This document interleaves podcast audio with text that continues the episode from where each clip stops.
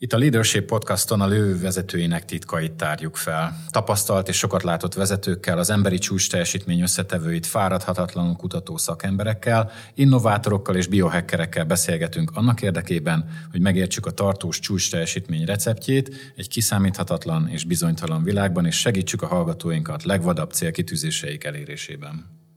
Szeretettel köszöntök mindenkit a Leadership Podcaston. Ezúttal vendégünk Vécsei Zsadány, aki az Alias Simulationsnek az alapítója. A küldetése olyan játék alapú alkalmazásoknak a megalkotása, amik én úgy gondolom, hogy teljesen egyedülállóak. Ha két dolgot kellene Zsadányról elmondani előjáróban, akkor azt mondanám, hogy az általa menedzselt csapat 2012-ben Seattle-ben elnyerte a világ legjobb játék alapú vezetésfejlesztő alkalmazásának Joró díjat. Ezúton is gratulálunk.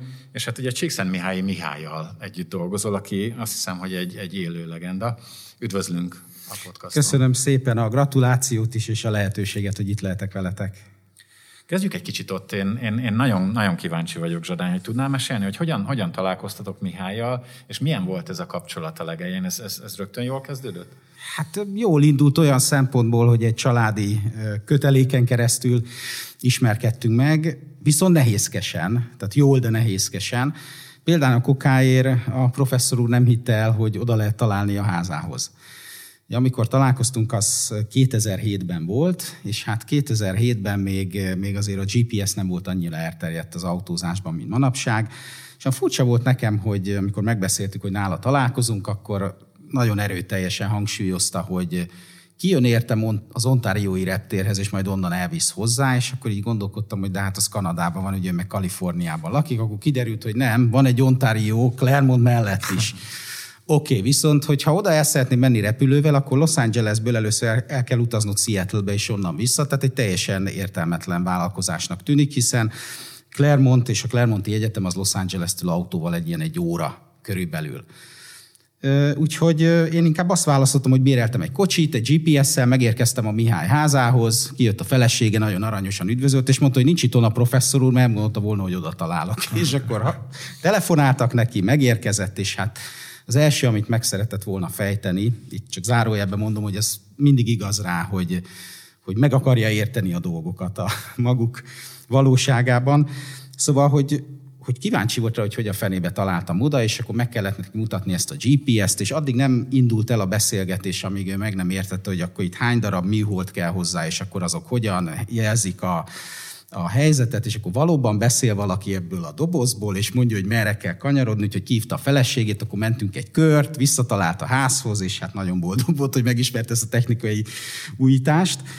És, és hát most gondold el, hogy, hogy igazán azért kerestem fel, hogy egy, egy online játékot, vagy egy online alkalmazást készítsünk. Tehát ebből a szempontból indult nehezen, hogy messziről, messziről indult ez azért, de aztán, aztán felismert ennek a, vagy az ebben rejlő lehetőségeket, és, és nagyon komolyan támogatott bennünket. Mindjárt rá is térünk erre a, erre a játékra, de egy picit ragadjunk le Mihálynál, hiszen én úgy gondolom, hogy őt nem kell bemutatni, hiszen e, talán a legtöbbet idézett magyar kutatóról van Igen. szó, akinek az életútja egy kicsit Indiana Joneséhoz is, is hasonlít. Biztos. Tudnál néhány ilyen, ilyen, ilyen elemet, hiszen te személyesen ismered, és azon kevesek közé tartozol, akik mai napig is, is kapcsolatot ápolnak vele. Hát igen, nem indult neki egyszerűen a, a felnőtt kora. A gyerekkora az, az egy hihetetlen gazdagságban telt. Az édesapja egy nagyon jó módú családból származott római főkonzulként komoly beosztásban volt a nagypolitikában. Tehát a, a gyerekkor az, az nélkülözésmentes volt. A háború alatt ez drámaian megváltozott, olyannyira, hogy aztán a 40-es évek végén az édesapját halára is ítélték Magyarországon, tehát menekülniük kellett, és egy nagyon drámai életszínvonal csökkenés történt náluk. Hát amiben ő fiatal korában a kiutat talált, az a cserkészet volt. A cserkész mozgalomnak volt az egyik nagyon komoly zászlóshajója Olaszországban, egy ilyen alulról kezdődő, önszerveződő módon hozták létre ezeket a cserkész szervezeteket, tagegységeket. És nagyon érdekes sztorikat mesélt. Az egyik az volt, hogy hogyan vizsgáztatták le a cserkész parancsnokokat. Ez az ő feladata volt, hogy kitalálja a fő versenyt, és azt, hogy, hogy mi legyen az, ami igazolja, hogy valaki képes arra, hogy egy fiatalokból álló csapatot elvezessen. És képzeld el, hogy az volt a, a kihívásnak a lényeg, hogy a komoly tavat kellett úgy átúszni egy adott részen, hogy egy élő nyúl volt a szádban. hát ez mondjuk a mai világban már lehet, hogy nem feltétlenül hogy is kellően átgondolt meg, biztos az állatvédők tiltakozását vártanák ki, de akkor nagyon népszerűvé tette a Mihályt a, a maga közegében. Nagyon sokat kirándultak, nagyon sok gondolata támadt már fiatal korában arról, hogy egyáltalán a háború borzalmai azok hogyan jöhettek létre, amikor annyi kedves embert ismer a, a világon. Miért van az emberben ez a kettősség, és hát miután egy kis pénzt összegyűjtött a Cserkész Szövetség egyik vezetőjeként, ezt arra gondolta elkölteni, hogy elmegy Svájcba, és egy, egy egyhetes síjeléssel kipiheni magát, nagy nehezen megérkezett, de mire odaért, elolvadt a hó. És hát akkor mit lehet csinálni? Hát ugye a, végül is a, a, a szálloda az elvitte az összes megtakarított pénzét, moziba nem nagyon tudott menni, viszont látta, hogy van egy előadás a repülőcsészaljakról, mm. beült ezt meghallgatni, és ez olyan hatással volt rá, hogy tulajdonképpen az 50-es évek elején az emberek mennyire kivetítik a saját félelmeiket és az aktuális politikai elképzeléseiket az idegenek által megtestesített fenyegetésre, hogy hogy végül is ez indította el a pályáján, mondjuk az hozzátartozik, hogy ezt az előadást Carl Jung tartotta egyébként, Igen. tehát ugye, ugye egy elég, elég tiszta forrásból merítkezett, de ő akkor itt elhatározta, hogy pszichológus lesz. 1956-ban kapott vízumot az Egyesült Államokban, mikor felmérte azt, hogy, hogy a pszichológiát azt az egyetemen kell tanulni, akkor hamar rájött, hogy akkor Európában még inkább a klinikai pszichológia volt az irányadó, Igen. tehát hogyha ezt a pozitív pszichológiai irányzatot, ami akkor még nem létezett, szeretnéd valahogy megismerni, tehát az emberi jóságnak a, az alapjait kutatni, akkor, akkor egy kontinenst kell váltani, és erre készült hosszasan. 56-ban kapta meg a, a, a tanulóvízumot az Egyesült Államokban. Nagyon kalandosan érkezett meg, és akkor állt elő az a helyzet, hogy leállt a repülőgép motorja, már Indiana Jones kérdeztél, és azóta a tanítványai reszketnek, amikor vele kell repülni, mert mindig valami műszaki probléma áll elő, úgyhogy ez sajnos rajta maradt. Ez nagyon jó, és mindjárt egy pillanatra visszakanyarodunk a pozitív pszichológiához, de azt azért megkérdezném, hiszen neked tényleg nagyon szoros személyes kapcsolatod van. Én úgy tudom, hogy, hogy a Mihály mai napig borzasztóan büszke a magyar származására, ez gondolom így van. Igen, ez így van. Tehát ő magyar embernek tartja magát, sosem tagad. Most eleve belegondolsz, Imre, Csíkszen Mihály Mihály. Tehát ez kiejthetetlen egy, egy angol anyanyelv. Ja, én rengeteg podcaston hallgatom az ő nevét, és ezt küzdöd meg, mikor megpróbálják kiejteni. szerintem ez, ez az alapvető bizonyíték arra, hogy, hogy ő, ő valóban büszke büszke a magyarságára, hogy miután már ismert szerző lett, nem engedett a csábításnak és ragaszkodott a saját nevéhez. Ez szuper. Én úgy gondolom, hogy, hogy volt óriási nyomás rajta, így ismerve ugye az amerikai kultúrát. És hát, hogyha ha pozitív pszichológia, akkor én úgy gondolom, hogy amikor pozitív pszichológiáról van szó, akkor a Seligman professzornak és a Csíkszentmiályi professzornak a neve merül fel majdnem mindenkiben így, így elsőként. Így van. E, és ez egy, ez egy óriási, gigantikus kutatás volt, amiben ő fogott. Ha jól tudom, akkor az eredeti történet, hogy ő sziklamászott, és ennek kapcsán e, Figyelj, a, a szikla az igaz. Meg az, az igaz, is, hogy, hogy, hogy ugye nekik találkozni kellett. Hallottak már egymásról, így az élig mellett az Amerikai Pszichológiai Társaság elnöke is úgy gondolta, hogy az ő regnálása alatt egy komoly kutatást kellene elindítani, és hallott már Csíkszen Mihálynak a, a még nem is a flow elméletéről, de azokról a gondolatokról, ami e körül már akkor kristályosodott. Teljesen véletlenül mind a ketten Hawaiion nyaraltak, Mihály bement az óceánba úszni, de egy áramlat elsodorta, és teljesen máshol bírt kimászni, itt a szikla, uh-huh. sziklás részen azt mondja, hogy össze-vissza vágta magát, ugye, ahogy, hogy valahogy végre partra evickélt, úgy nézett ki, mint egy véres hamburger hússütés előtt, kievickélt az útra, és akkor ott éppen jött egy, egy autós, aki felvette, hogy elvigye akkor az orvoshoz, és kiderült, hogy ez a szélig ment. Wow. Tehát innen indult a találkozás, hogy ó, úgyis szerettünk volna találkozni, és akkor elhatározták, hogy egy nagy kutatással fogják megalapozni a pozitív pszichológiát, így indult az ő történetük. És azt hiszem, hogy a többi az már történelem, hiszen hát azóta az... számos könyv, rengeteg kiadvány és ja. megszámlálhatatlan cikk követte. Egy, egy több mint 20-25 éve folyó nagyon komoly kutatásról beszélünk, de egy picit térjünk vissza talán rád a, a okay. Mihály élettörténetéről, hogy mi vett rá téged arra, hogy, hogy tényleg komoly szimulációs játékokkal foglalkozz? Hát én az egyetemen vállalatszociológia szakon végeztem, és már akkor izgatott az, hogy a vállalatoknak a belső dinamikája hogyan néz ki, úgyhogy viszonylag egyértelmű út vezetett a tanácsadói bizniszbe, hát persze nyilván nem szervezett szociológiával helyezkedik el az ember friss egyetemistaként, ez nálam is így volt, mert adó tanácsadó voltam körülbelül három évig, rendkívül izgalmas volt képzelted. És akkor egy, egy három év után jött az a lehetőség, hogy olyan cégekhez tudtam kapcsolódni, többek között apámnak a Ziku Consulting nevű vállalkozásához, ami, ami kifejezetten már vezetésfejlesztéssel foglalkozott. 2000 környékén jött az e-learninges nagy fordulat, és akkor elkezdtünk azon agyalni, hogy lehetne ebben a nagyon szabványosított digitális oktatási környezetben interakció, az interakcióval lehetne mérni vezetői magatartás mintákat. Elindultunk ebbe az irányba. Kísérleti jelleggel csináltunk egy éttermi szimulációt, egy vidéki kisváros szállodájának az éttermében kell helytállnod. Kotterféle öt lépés, vagy nem is Igen. tudom, nem, nyolc lépés, nyolc, lépés. nyolc lépéses modellt kell végigvinni. És ez ilyen váratlan siker volt. Nyertünk vele egy magyar terméknagydíjat, és akkor úgy határoztunk, hogy fú, ha ez izgalmas, akkor csináljuk meg. A következő szimulációt, ezt Erős Zsoltal, az nagyon szép munka volt, projektmenedzsment, egy Himalája expedíció. Hát majd, majd egyszer meghívsz egy olyan podcast, amikor Erős Zsoltról beszélünk, mert azt hiszem, hogy neki nagyon komoly üzenetei vannak a vezetés számára is. És akkor láttuk azt, hogy ez, ez akkor már nemzetközi szinten is érdekes, és úgy jött a gondolat, hogy hát van egy hungarikumunk, ez a flow végül is, és ha már van a Mihályhoz közvetlen kapcsolat, akkor miért ne próbáljuk meg, hogy a flowból készítsünk egy szimulációt. Ez fantasztikus, és majd mindjárt beszélünk magáról a Flickbiről is. Okay. De, de engem, engem mindig is, is, is vonzott a, a vezetésnek és a flow-nak a, a kapcsolata, és hát nem véletlen, hogy itt az MCC-n, a Vezetőképző Akadémián kiemelten foglalkozunk ezzel, ez egy, ez egy zászlós hajó projekt. És és egy kicsit azt szeretném kérdezni, hogy hogyan jutottatok el ehhez a 29 skillhez, és egyáltalán miért pont 29, vagy hogy, hogy, hogy sikerült ezt így meghatározni? Fú, hát így ez olyan, úgy kellene ezt mondanom, hogy hát elhatároztuk, hogy akkor készítünk egy nagyon komplex mérési rendszert, és akkor definiáljuk a kompetenciákat hozzá, hát ez nem így volt. Elkezdtük fejleszteni ezt a szimulációt, és akkor menet közben merült fel az igény, hogy hát ha már amúgy is komplex döntési helyzeteket ábrázolunk, mi lenne, hogyha ezt mérnénk valahogy, oké, de mit mérjünk? És hát a Csíkszent Mihálynak a Jó üzlet című könyve Igen. adott erre választ, hogy végül is van egy olyan vezetési megközelítés, amely arra vonatkozik, hogy lehet a flow-t elősegíteni, a flow kialakulását elősegíteni. Ez egy, ez egy vezetői magatartás mintarendszer. Lehet, hogy talán azt is mondhatom, hogy egy értékrendszer.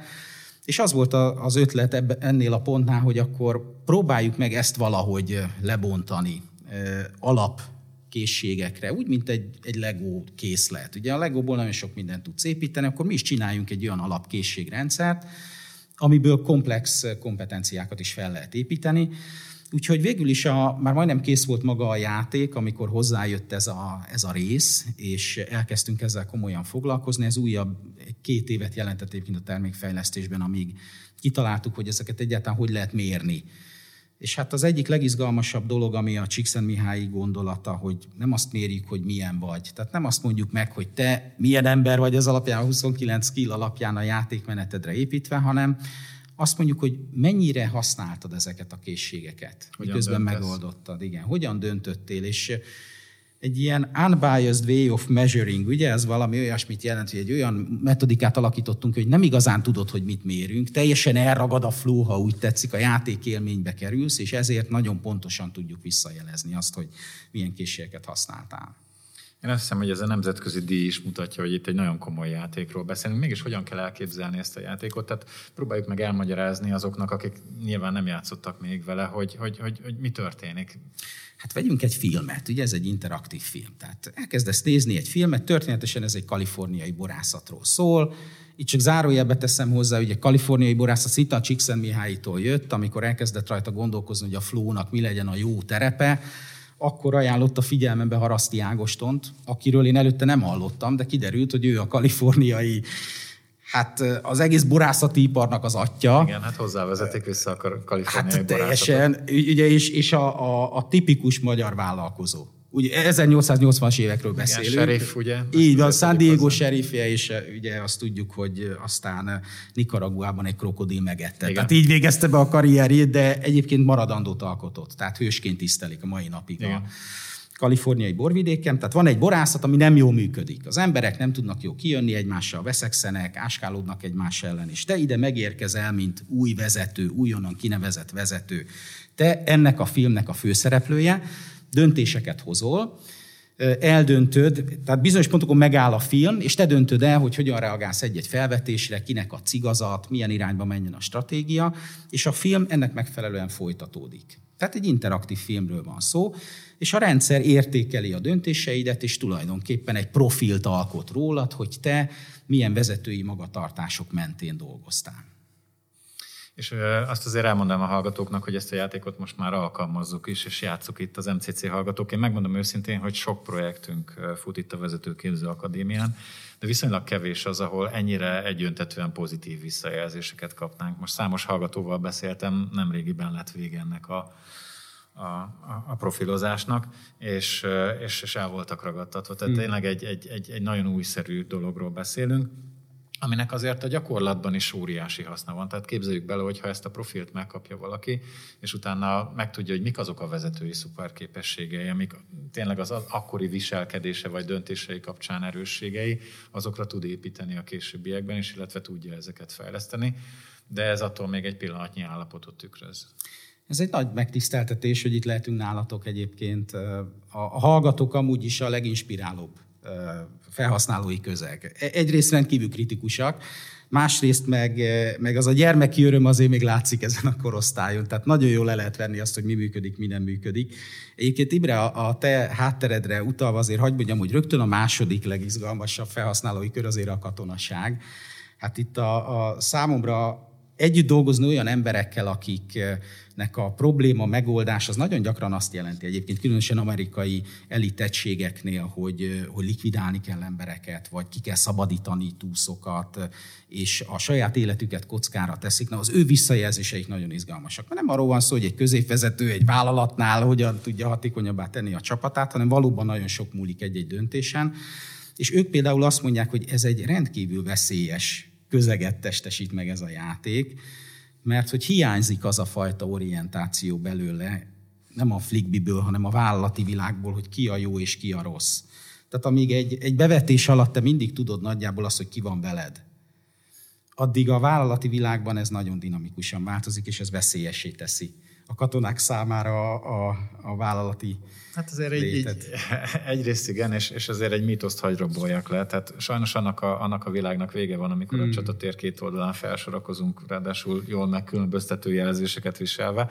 Azért az iraki és az afganisztáni konfliktusoknak a tapasztalatai azok pontosan azt mutatják, hogy, hogy nagyon kaotikus tud és kiszámíthatatlan tud lenni a harcmező is, ahol ráadásul a szövetségek is állandóan hmm. változnak. Hmm és éppen ez borzasztó módon megnehezíti a döntéshozatal, de abban igazad van, hogy a katonáknál, mivel emberéletek múlnak rajta, és, és nagyon-nagyon rövid idő áll néha rendelkezésre ahhoz, hogy komoly döntéseket meghozunk, azért nagy hangsúlyt fektetünk arra, hogy fejleszünk ezeket a képességeket. Viszont én azt szeretném megkérdezni, hogy a, így a, ha már a hallgatókat említetted, hogy, hogy mégis mi a különbség a, a fiatalabb korosztálya hallgatók, és mondjuk egy, egy, egy tapasztaltabb vezetői réteg, hiszen ez számos nagy vállalat, nagy cégnél, sőt külföldön is használjátok ezt a, ezt a szimulációs játékot. Igen, hát ugye itt a fő piac azért az Egyesült Államok, és, és ott is nagyon érdekesek a visszajelzések.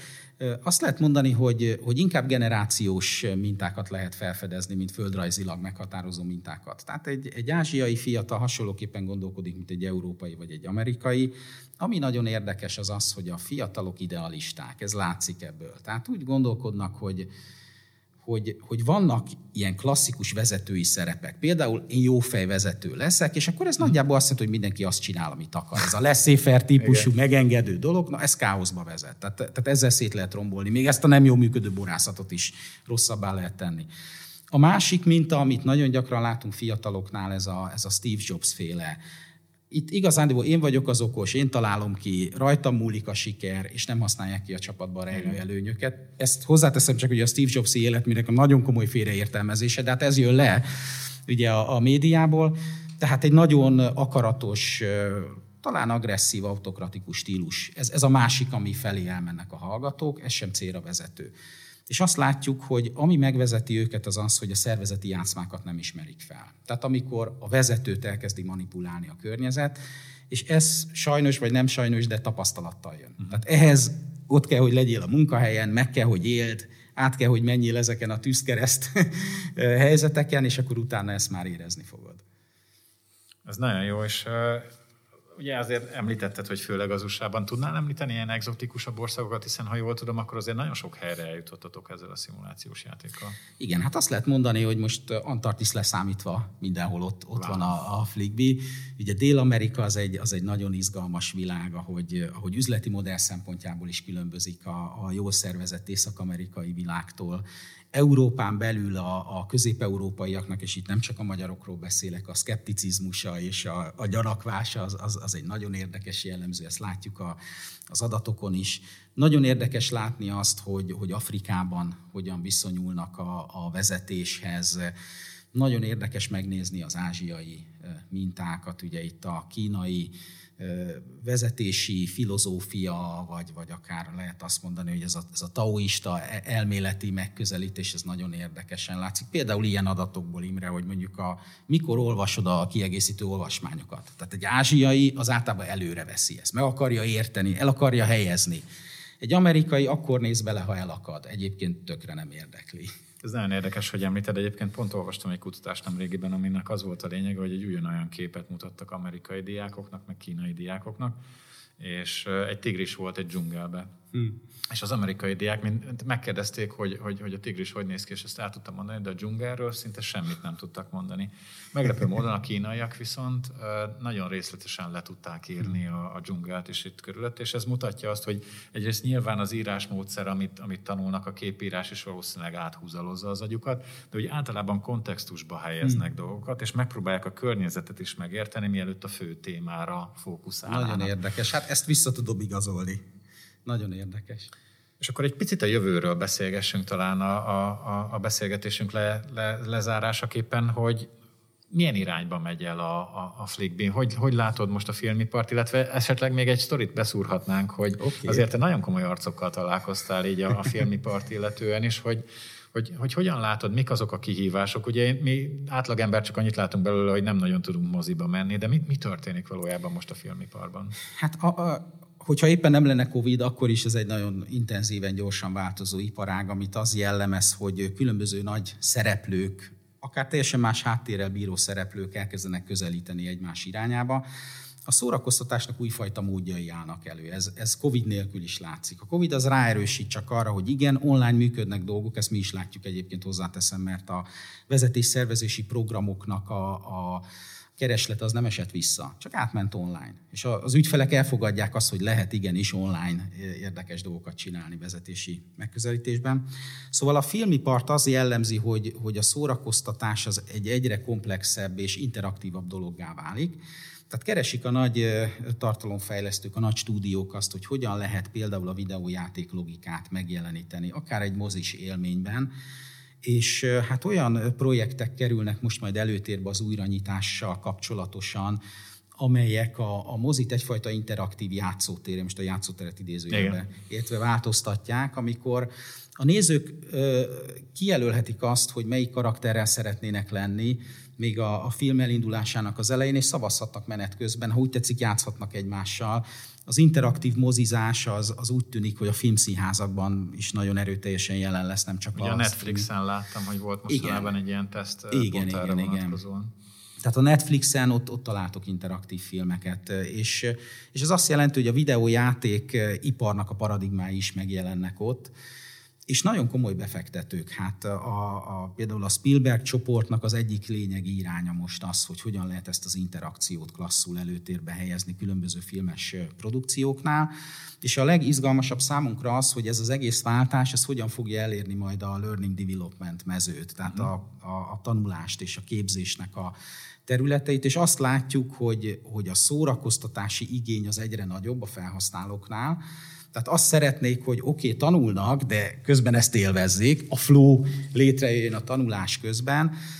Ez viszont, ez a készség viszont nincs meg a mi szakmánkban, tehát itt adja magát az, hogy létrejöjjenek olyan szövetségek, akik egyrészt adják a magas szintű szórakoztatási ipari ismereteket, másrészt a magas szintű profilozási, fejlesztési igényeket, és ezekből a házasságokból nagyon izgalmas projektek születhetnek. Ez nagyon jó, hogy említett, hiszen azt hiszem, hogy a, hogy a flow és a vezetésen kívül talán, hogy pont a flow és a tanulásnak a, a, a kapcsolata lehet érdekes. Azok számára megint csak, akik nem ismerik annyira ezt az optimális tudatállapotot, aminek gyakorlatilag a keresztapja Csíkszent Mihály Mihály, úgy érdemes elképzelni, hogy ez az a, az a tudatállapot, amikor a legjobban érezzük magunkat, és a legjobban is teljesítünk. Ez főleg most ugye a pandémia idején hmm. elég nehezen elképzelhető. Igen. De pont a tanulással kapcsolatban én olyan katonai kutatásokat olvastam, ahol mondjuk 240 kal nő az ismeret elsajátítási képesség, ezt mesterlövészeknél hmm. Próbálták ki ebben a, ebben a tudatállapotban. Éppen ezért ugye mi is nagyon sokat gondolkozunk azon, hogy hogyan segítsünk itt a hallgatóknak jobban megérteni, hogy miről is szól maga a, a flow tudatállapot, illetve hogyan lehet ezt jobban behívni az életünkbe, és erről még azt hiszem, hogy nagyon-nagyon sokat fogunk beszélgetni, hmm. és akkor az összes, összes többi sztoridat is meghallgatjuk. Okay. Így záró kérdésként azért még föltenném neked, hogy, hogy hogyan néz ki a Flickby 3, mondjuk a Flickby 2.0, vagy akár a 3.0 Oké, okay. Hát az a nagy tervünk, hogy, hogy megvalósítsuk ezt a nagy egymásra találást, tehát egy valós hollywoodi mércével is értékelhető produkciót hozzunk létre.